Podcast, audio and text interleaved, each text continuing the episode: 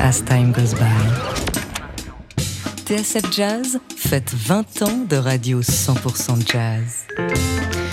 Et pour fêter notre anniversaire, on se plonge chaque mercredi dans nos archives. Nous sommes euh, ici le 18 janvier 2010 dans un lundi du Duc avec l'auteur du Dahlia Noir ou de LA Confidential. Vous avez déjà compris qu'il s'agit de l'américain James Elroy, euh, immense auteur bien sûr et Sacré personnage également qui ne mâche pas ses mots. Vous allez l'entendre ici dans un extrait de l'émission qu'on a sorti pour vous où l'on apprend qui est son influence majeure et ça surprend. La grande ma grande influence n'est pas c'est pas un écrivain. C'est un musicien. C'est le plus grand musicien de tous les temps. C'est Beethoven. Il y a aussi quelque chose de très jazz dans la façon dont vous écrivez, c'est la façon dont vous utilisez des ralentissements et utilisez des accélérations, dans la façon dont vous, improvisez avec la langue. I like jazz up to a point. Moi, j'aime le jazz jusqu'à un certain point, en fait.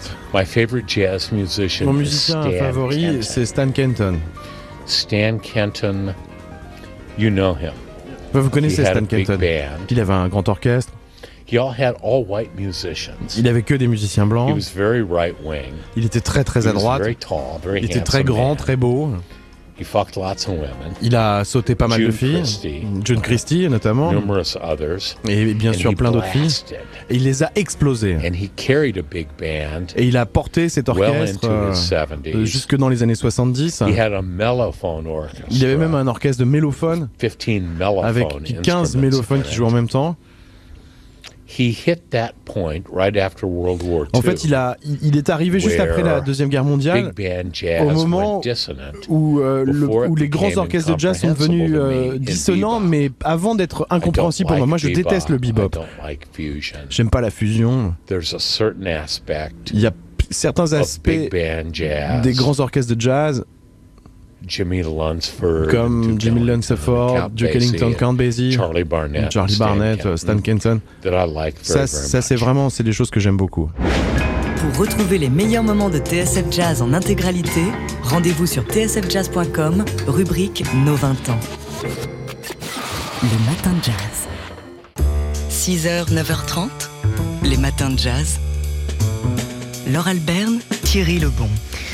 Ce soir à 19h, Laurent de Wild va recevoir dans son Portrait in Jazz le dessinateur et auteur de BT auteur de BD Jean-Claude Denis, euh, dont vous connaissez sans doute le personnage Luc Leroy, Jean-Claude Denis, euh, qui a été auréolé d'un Grand Prix de la ville d'Angoulême en 2012 et qui, en plus d'être mélomane, est également euh, guitariste, musicien qui a joué dans les années 80 dans, dans, le groupe Denis Twist, rappelez-vous, et puis après avec d'autres copains dessinateurs dans le groupe Les Hommes du Président. On l'écoute ici, donc en conversation avec Laurent de euh, au sujet d'un voyage à la Nouvelle-Orléans qu'il a fait il y a quelques années maintenant.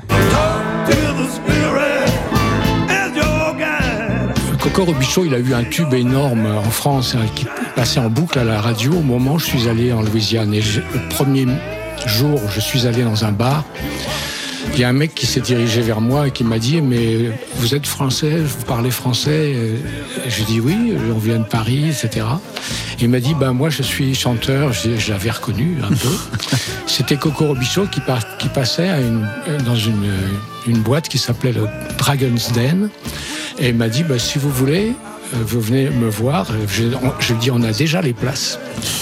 Mais bien alors venez, je vous installerai près de la scène. En fait, il y avait une seule petite pièce il buvait du, de la sauce gombo entre chaque morceau.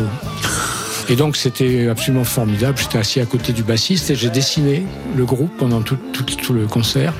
Mais mon stylo n'avait plus d'encre et je terminais en trempant dans le, le whisky.